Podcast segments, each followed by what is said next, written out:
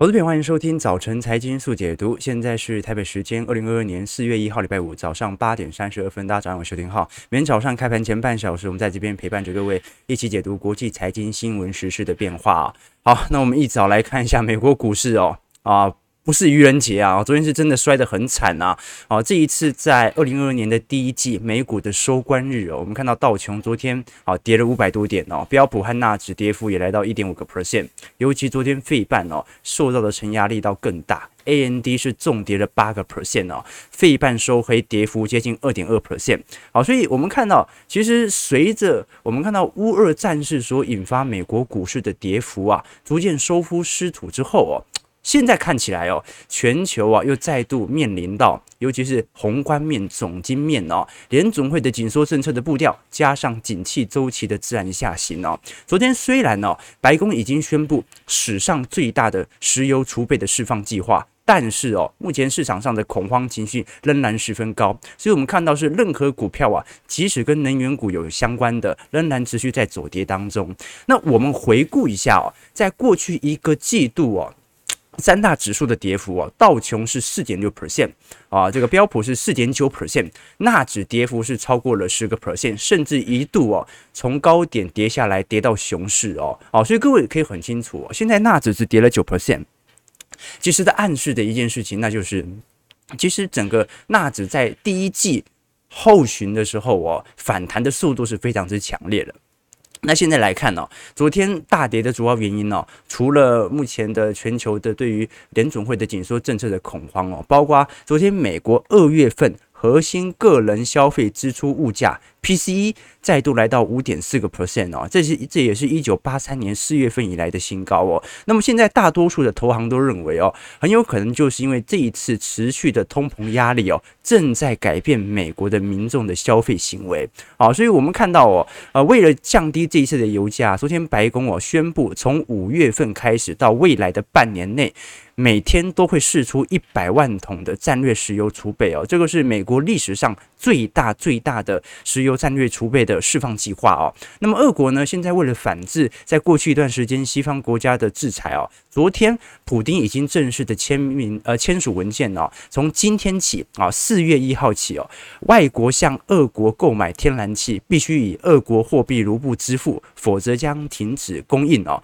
所以德法现两国现在正准备要。面临有可能会断应的危机哦哦，所以现在俄罗斯所造成对于欧洲的能源系统的冲突啊，即使股市已经收复失土啊，但是对于实体的能源冲击来看，还没有完全的消失殆尽哦啊！这有网友在底下留言说，今天是愚人节，所以利空的讯息都不算，是这样子吗？我讲愚人节最害怕的是什么？我刚才因为我们今天稍微稍微晚到一下，对不对啊？刚刚跟小编在聊天嘛。愚人节最害怕的就是老板跟你说要加班啊，你走也不是，不走也不是，对不对？那刚才刚到公司，我跟小编聊天，小编说愚人节快乐，我说啊愚人节快乐，我说今天要加班。哦，他说你认真的吗？我说你猜这样。哈，好的，我们继续往下看哦。这个现在我们看到国际上的利空是好像在股市高速反弹之后哦，又开始快速的涌现。那这个时候哦，高盛和瑞银啊，把今年的目标价以及目标价的低原值哦给秀出来，来让大家知道到底目前为止啊，现在的点位有没有已经快要符合市场的一个目标价？我们现在从高盛和瑞银的。这个，因为高盛和瑞银呢，本身在过去一段时间所采取的相关的报告是几乎是一致的啊，就分析路径一致啊，所以他们的目标价啊和目标价的低原值其实是差不多的。我们看到我高盛和瑞银对于标普五百指数的目标价，在今年是四千七百点哦。哦，那你也知道啊，过去几天其实已经涨到四千六百点左右了，也就是说，现在其实已经快要逼临到这一次。高盛和瑞银的预测值的高峰了哦。那现在来看哦，呃，两家机构认为啊，今年最惨最惨会跌到哪里呢？会跌到三千六百点哦。所以等于是还有两成可以跌哦。啊，所以其实高盛和瑞银哦，目前来看哦，仍然是十分看好大宗资产的上涨动能。这也是高盛在过去一整年呐，整体对于股市的基调。我们要很清楚一件事情哦，高盛去年在股票市场的获利部位哦，是不如大宗资产的。原因很简单，高盛在去年第二季哦。大量的出脱持股，原因是因为他看坏第三季以及第四季的行情，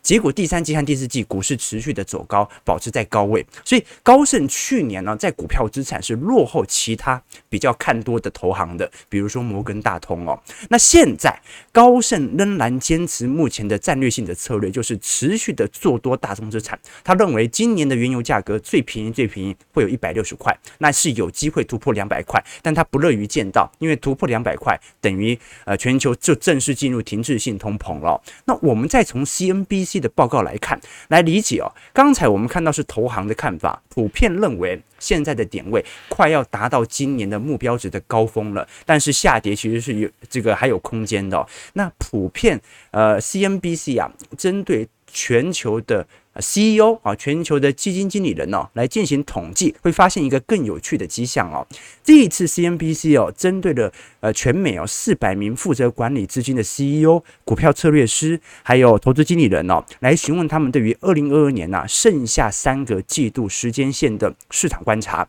那我们看到哦，有百分之四十六的人认为哦。呃，现在对于市场上最大的威胁来自于联总会的政策失误，有百分之三十三的认为啊，认为是高通膨，有百分之十一认为是俄罗斯的侵略，有百分之六哦是认为是中国的监管力度哦，然后之后百分之四哦是疫情所造成的后续封锁哦。好，所以我们可以理解第一件事情就是普遍的基金经理人呐、他们也知道第二季通膨自然下滑，这个下滑的原因来自于去年第四呃第二季的时候，通膨已经处于高基期了。那当时通膨已经从四趴五趴慢慢降起来了，所以今年即使这个通膨有四趴五趴哦，那。相对去年也是没成长嘛，好，所以哦，也就是说，由于机器的缘故哦，通膨力度在未来几个月度可能展现的不是特别的猛烈，但是通膨毕竟在上升，一百块的东西涨到一百一十块，通膨是十趴，就算今年物价不继续涨。它还是一百一十块，所以现在市场上最为担心的是联总会如果为了要快速抑制这一次的通膨，非常有可能形成政策失误。本来啊，你是在景气高峰的时候进行去杠杆。本来你在景气低迷的时候进行量化宽松啊，进行资金的一个抄底，但问题是现在是景气从上行区间走到趋缓，民间的消费力道哦，我们刚才从核心 PCE 已经看得出来哦，已经开始有所减弱了。这个时候联总会在进行相关资金的收缩，有没有可能硬是被你拉成经济衰退呢？啊，这个是全球基金经理人哦。最大的一个风险哦，那至于至于哦，多数的投资者则认为什么哦？这就跟大多数的投行啊，或者说我们刚才看到的两间投行的想法就大不相同了。这一次哦，多数人呐，我们至少看到百分之这个三十六的投资者认为标普五百指数啊，有可能会超过五千点哦。好，这意味着哦。现在标普五百指数，如果以大多数人的观点，还可以上涨八点六个 percent 哦，好，所以这个是目前呃全球投行比较有趣的一个迹象哦。去年应该讲哦，前年呐、在二零二零年底的时候，大多数投行对于二零二一年都是全面看多了啊，基本上呃对于最低最低的评价，股票市场都必须要涨五到十个 percent 哦。那今年是所有投行就哦完全步调这个。完全不一致了，有看多的，有看空的。这个看多的代表就是摩根大通啊，小摩嘛；看空的代表呃代表就是大摩嘛。投机主义者的代表就是高盛，这就专门给你弄大宗资产的，对不对？哦，所以这个就是目前啊，从呃投行面呐，从心态面呢，我们目前所了解到的一个迹象在哦。当然呐，现在全球看起来股市是有一点回稳的状态，即使过去两天受到了一定程度的卖压，但更为严重的是所有投行更为担心未来的债券问题哦。为什么？因为接下来哦，联总会即将啊会有二十三兆美元的国债市场流动性啊开始遇到冲击。什么意思呢？现在根据美国银行啊美银的估计哦，由于政府的赤字是高高在上，以及联总会哦正在呃，进行下半年缩表的计划，所以未来未来哦，现在预估两年内哦，私营部门至少要消化三兆美元的新债供应。啊，什么意思啊？投资朋友，我们都很清楚哦，联总会的货币政策啊，它有一项重要的货币操作方式叫做公开市场操作。这个公开市场操作在宽松期哦，就是从市场啊，从这个资本市场当中啊，大量的去购买啊，不管是美国公债还是 MBS 不动产抵押证券哦，把这些这个长期资本财哦啊纳入到央行体系当中啊，这个时候我就可以顺势的把我手上的货币给丢出来嘛，这个叫做标准的这个货币宽松、货币宽松政策哦。好，那现在问题来了，因为联总会已经升息了嘛，加上下半年它就要缩表，什么叫缩表？就是把我。这个联总会的资产负债表当中的资产给缩减，如何缩减呢？把我手上的美国公债，把我手上的 MBS 给丢出来，把市面上的现金给拿回来，这个叫做缩表。好，那问题就是现在啊，联总会预估在未来两年内哦，至少会释出三兆的美债以及 MBS。那这一些大量的资产被抛售的时候，私人部门有没有能力接这么多的债呢？啊，这个就是一个问题了。就我们看到很有趣的一个现象哦，根据美银的预估哦，目前整个尤其是美债市场的流动性啊，有一点紧缩的现象，就是交易量居然报到了呃过去呃一个季度以来的新低点呢，就代表着市场上哦，联总会一直在抛债。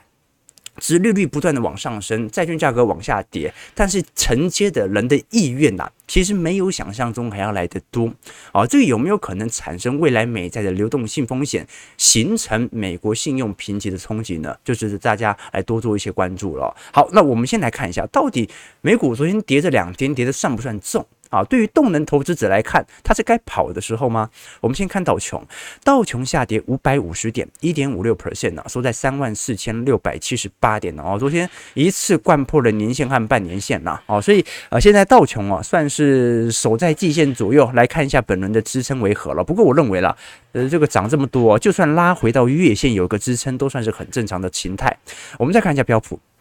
标普算是刚刚跌破年线。啊，不过标普这一波拉的比较高哦，比道琼还要来的高。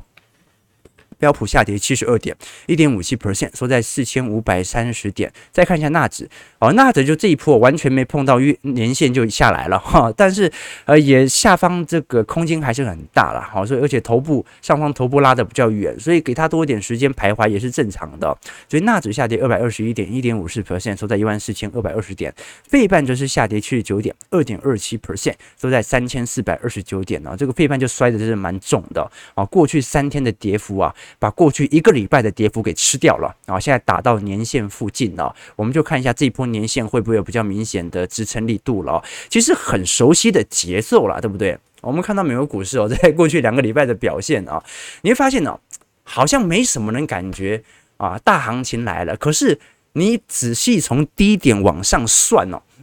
其实行情已经跑了一段了，那个涨幅纳指哦，最高涨幅从低点以来已经涨了十五个 percent 了啊！那到底它是不是主升段不好说，毕竟它还在一个筑底的过程当中哦。你看三月十六号，当时标普五百在四千一百点哦。三月底已经到四千六百点了，碰到高盛的今年的最高的目标价了，对不对啊？这这短短几个两个礼拜就跑了五百点哦，比例超过十趴嘛。所以哦，这两个礼拜的行情哦，比标普五百指数很多年份的总回报率要更高哦。所以投资朋友理解一件事情呢，为什么我们常讲说动能投资者往往会遇到这样的关卡，就是说。股市上涨的时候，它正是主体的形态完成的时候，你再去追。现在股市卖压又下来了，那你现在是要卖吗？还是做调节？还是分批卖？很难去做抉择。所以我们才讲说，我们作为周期投资者，有一个重要的观念，就是永远都要待在市场当中。因为为什么？因为股票的上涨阶段，往往是你不知不觉达到的，而股票的下跌阶段呢、甚至是你。转个转回个身啊，过个一天两三天没看盘，它可能就已经跌到你的成本价，所以我们才讲说，不管你是不是周期投资者，都一定要有部分的资金永远跟随着市场，永远要在市场当中，永远都要活下来啊！千万不要认为你能够啊，这个能够很精准的抓到。股票市场的买进以及卖出点，啊，这个就是周期投资的用意哦。周期投资从来都不是精准的看多或者看空，周期投资啊，选择的是搞清楚现在基期低还是高，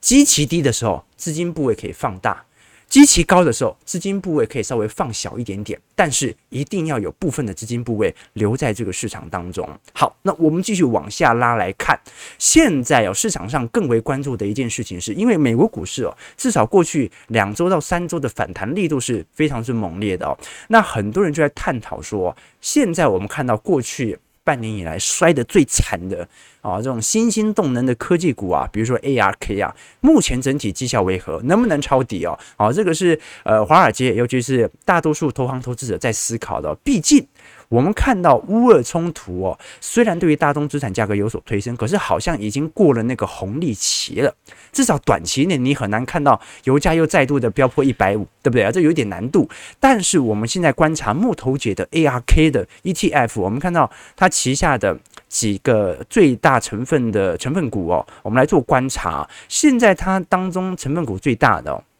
你像是特斯拉啊，这个 Coinbase 啊，啊，Roku 啊，啊或者 Zoom 嘛，然后这些相对比较新兴动能的科技股哦，来做观察。各位会发现一个有趣的迹象哦，如果我们从绩效面来做观察，基本上哦，就连特斯拉从今年年初以来的表现都输给标普五百指数。好，那么我们看到这个 ARK 哦，它跌幅哦，今年以来是已经跌了三成了哦，这不仅是衰入熊市哦，哦，这几乎已经面临了过去几年曾经发生的景气自然下行的区间了，也就是说。现在美国股市都还没有说经济衰退哦，这个 ARKK 已经经济衰退了，而它几大的成分股哦，目前跌幅也是非常之重的。所以到底 ARK 目前应该要买入、卖出还是持有呢？至少从伍德啊，就木头姐她本身的看法来看，现在这些新兴动能的投资啊，至少应该是以五年最为适合。颠覆性的创新投资并不适于所有人，但是如果你持有这些标的，持有到最后，你一定会有惊人的报酬。那当然，当然，在二零二零年，它本身的表现是非常之亮丽的。可是，我们以观察各大投行哦，对于这些新兴呃动能科技股的表现来做观察的话，大多数投行都认为啊，ARK 今年的绩效应该不会超过大盘哦，落后大盘。我们刚看到嘛，ARK 今年是跌了三成嘛。三成啊，标普百指数才跌五个 percent 啊，等于落后大盘二十五个 percent 啊，所以要追真的会追得很辛苦哦啊！但是大多数投行啊，对于特斯拉的看法，反而是有所这个看好的。原因很简单哦，首先因为特斯拉在过去一年当中啊，即使全球的汽车啊十分的缺晶片。但是特斯拉仍然缴出非常亮丽的交货量成绩单。那一个很重要的来源来自于哦，特斯拉也不过就是交货量几十万辆而已哦，跟丰田几百万、几千万辆完全不能相比啊。所以它的量少，那么原物料或者晶片的稀缺对它所产生的冲击就没有来得这么大哦。但是特斯拉这一次所公布的财报当中，其实有特别提到哦，从二一年中旬以来哦。特斯拉就跟全球啊持续进行相关范围的镍的供应的签约哦，也就是说，目前哦，现在在电动车市场当中的销售额啊，由于特斯拉提前跟镍供应商已经签订了协议，今年特斯拉。不缺镍啊，不缺镍。那我们也很清楚啊，其实电动车对于稀有金属，尤其是贵金属的一个需求成分力力度是来的比较大，这很有可能导致特斯拉啊在原物料成本上啊取得相关性的优势哦。啊，这个也是我们目前所观察到特斯拉今年的交货量可能所受到的冲击，没有我们想象中还要来的剧烈啊。这个是最新投行所进行的观察哦。好，那我们把焦点移回到欧洲面啊，刚才我们看到美股面呢，其实。还是有普遍的支撑啦，啊，就是说，虽然啊消费力度是有所减缓啊，美债殖利率有一点倒挂，但倒挂也可能是明年才衰退，后年才衰退，对不对？很难讲，至少短期上，立即美国要马上在下个月进入经济崩溃、经济衰退的可能性是比较低的啊，所以。大摩所说的我是不太相信啊，第三季啊，美国股市马上面临经济衰退，PMI 掉到五十以下，我认为有点难度。但是欧洲哦，目前所面临的外部性的风险就很大了。怎么说呢？我们看到这一次哦，欧洲在三月份的电价再度创了历史新高哦。这一次由于天然气和煤炭的低库存啊，也堆高了化石燃料发电厂的发电成本哦。我们看到欧洲一些最大市场的三月份平均电价现在哦。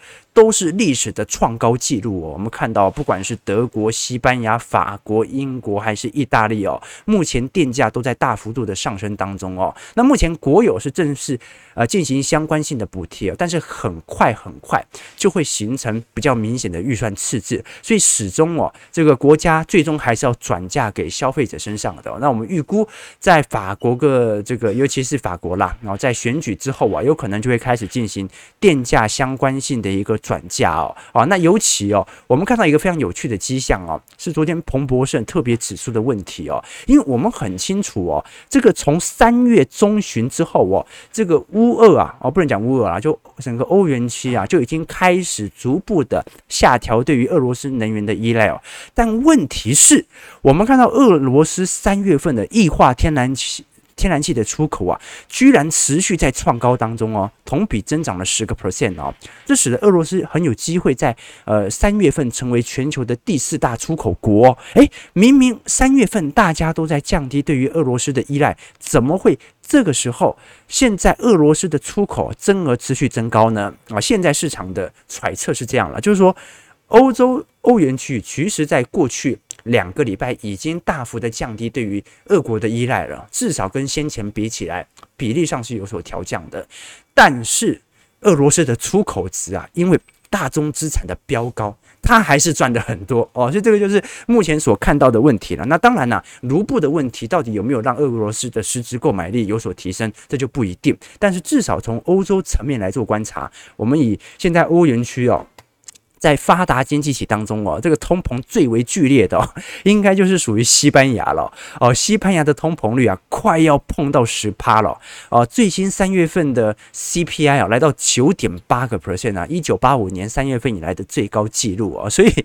现在呃，这个欧元区哦，这个西班牙所面临的冲击哦，这个。这个斜率，大家看的是真的有一点恐怖啊！我们再后续再来看一下整个欧元区在能源危机底下，它能够采取的相关应的呃，相对比较这个利率决策上的一个措施啊。毕竟呢、在全球的系统范围当中哦，如果连欧元区都正式的离开了负利率环境的话，那就说明呢、哦。全球的资本市场啊，产生了一个结构性的变革了。好，我们再来看一下台北股市的变化。我们看到台北股市昨天下跌是七点啊，收在一七六九三，不过成交值很低哦，只有两千两百亿而已哦。好，月线是稍微有一点惊手，但成交量根本就不大啊，所以没有什么太太大的参考的意义啊。啊，昨天呢、虽然三大法人是呃有所买超了啊，这个但是也才买了十九亿啊，所以量能不是特别的大啊。那贵买呢，呃也量能也不是特别大啊，所以昨天有一点休息的感觉哦。我们看到外资昨天回头哦，这个买超这个幅度哦，相关来看的话，哎不好意思，刚刚讲错了，外资昨天买超是二百二十亿哦，而前天买超二百二十亿，昨天是买了二十四亿啊，但是买超的幅度哦，第一个就是大多数也是属于。这些金融股啊，你像台新金、中信金、开发星光，然后还买了一堆反一，对不对？哈，第一金买了一点，兆丰金啊、玉山金、元大金呢。外资虽然连续三天买超啊，但这个买超的力度啊，跟过去的卖超比起来，还是不是特别的大，有一点卖到没有货可以卖，所以稍微买一点回来的感觉哦。那我们再看一下，在电子权值股方面哦，啊，这个台积电昨天也是再度的失守六百元的大关啊，联发科哦，因为被外资大幅度的调降评价，一度跌到九百块。块以下哦，中场又跌了一个 percent，是九百零五块做收了。好，那我们还是看到啊，昨天比较值得关注的是来自于金融保险指数哦。再度创了历史新高，好，那包括内资的买盘力道和外资的适度回补哦，造成目前金融保险指数啊改写二十五年来的新高，收在一千八百八十五点。昨天你包括和库金、华南金、台新、第一、兆丰哦，股价也上涨一个 percent 到两个 percent 哦哦。那现在其实银行股有一点轮流涨的感觉，你看昨天联邦银哦也是小型的放贷股哦，我昨天飙了四个 percent 哦，这个线型也。走得很漂亮，对不对？新产哦，昨天也创了历史新高啊。那金融双雄的涨势哦，因为寿险股哦涨势反而稍微比较小哦。好，那外资其实哦，因为这一次受到金管会的调查啦。外资在过去一段时间呢，持续调高对于台北股市的目标价，尤其权值股的评价，但是一直在卖超嘛，所以金管会一查之后，哦，外资后续的这个看空报告就来了哦，你看空联发科啦，啊，看空 NCU 啦，下调对于台积电原本预期的高目标价啦，现在哦，连 金融股它的目标价都调降了，怎么说呢？我们看一下这个高盛最新所出炉的报告，对于金融股的一个预估哦，我们看到哦。现在啊，不管是针对二八九一、二八八六、二八九二啊，就是不管是任何的兆丰金啊、任何玉山金啊等等啊、新光金、台新金啊，其实都已经下调到。中立的位阶喽，啊，都下调到中立的位阶喽，啊，那我们也看到啊，其实从 EPS 来进行预估哦，基本上在明年的 EPS，仍然会持续创高，但是后年来比较的话，增幅就会有比较明显的这个下降的区间了。那高盛的看法很简单了，哦，就是说我们看到这张图啊，是呃这个各大银行对于这个利息收入的增幅值啊，它是 percent。啊，它的增幅的基点哦，我们再看到在二零二二年呢、第一金增幅有七点三，兆丰金四点五，玉山金六点六，台新金六点四，中信金四点二，元大金四点七哦。好，那除了元大金之外哦，基本上这一些金控股啊，本身在放贷利息上的一个收这个费用收入，其实是都是相对有明显增长的。可是我们看到二零二三年哦，仍然保持一定一定力度的增长。那目前的上涨主要在反映二三二零二三年的增长力度嘛，但是到二零二四年呢、哦？因为目前呢，市场认为啊，升息到二零二三年呢，全球的利润水平呢，利息利基准利率水平就会告一段落。所以在二零二四年呢、金融股的增长就会正式的明显的下调，那到时候啊就不会是金融股的天下了。好，这个是高盛呢针对金融股啊最新一篇的报告啊。那我们也要理解知道，现在所有的投行啊都在针对台北股市的部分产业进行下调评价啊，就是以前目标价调太高了，现在都往下调了。那原因很简单，因为金管会要查嘛。好，我们再看一下中信金昨天所召开的法说会哦，这一次中信金在二一年的全年税后存余是五百四十二亿哦，两大动能来自于财富管理的手续费以及股债的处分所得啊，所以中信金它算不算寿险股？其实一半一半啦，它一半是银行端啊，一半是寿险端哦。那它跟国泰啊有八成和这个富邦有八成是寿险的营收来源就比较不一样，它算是一个比较稳健增长的企业啦。EPS 昨去年是二点七三块哦，如果换算现金股利值利率的话是二十九点四啊，所以。其实啊，不不是九点，就收盘价二十九点四，现金股利值利率这样算起来啊，这个如果以股利率，呃，过去一大概一年都是配差不多快一半吧，一半吧，所以一点二五块。加上现在接近三十块的股价，殖利率大概四趴左右，哦，所以其实股价的上涨动能相对来看就没有那么的剧烈。毕竟你在往上涨，这个殖利率就不会保持在四趴以上，就掉到三趴了嘛，哦，所以投资人的评价可能会稍微有所下滑啊。那我们以前也跟投资朋友做过分享了，因为目前来看哦。这个中信金哦，它在中信银和台湾人寿的营收其实是接近一半一半啦，所以它算是标准的稳健成长股。我们看到银行股哦，占呃银行部门占。二零二一年它的获利组成是五成五，那人寿业是四成三啊，所以它算是一个半寿险半银行端的公司，那就值得大家持续留意来观察了啊，因为寿险股哦近期的表现至少在涨势比起来是明显落后于放贷股的啊，那么中信金就很可惜，因为它也不算是完全放贷，也不算是完全的寿险，而它的殖利率老实说了，目前来看已经没有表现得如此亮丽了，就代表着市场给予它的股价评。价其实已经涨到差不多该有的基期了，不过后续我们还是可以持续来观察这一波外资的回补力道到底会集中在金融股有多长的时间。好，我们看一下投资朋友的几个提问，来跟投资朋友做一些交流和观察。这个